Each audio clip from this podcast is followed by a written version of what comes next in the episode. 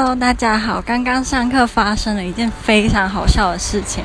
刚刚我们上的课是算是还蛮正经的文学课，然后也不太会出现什么不正经的话题。可是这个礼拜老师让我们自己每个人找我们想要跟同学讨论的书啊，或是文章。有一个同学他就选了有关同人志的文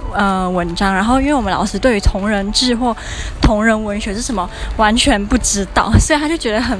fascinating， 他就一直跟我们说这是什么，到底有什么网站可以去，然后他一直问我们说这种同人志不会很危险吗？就是不会让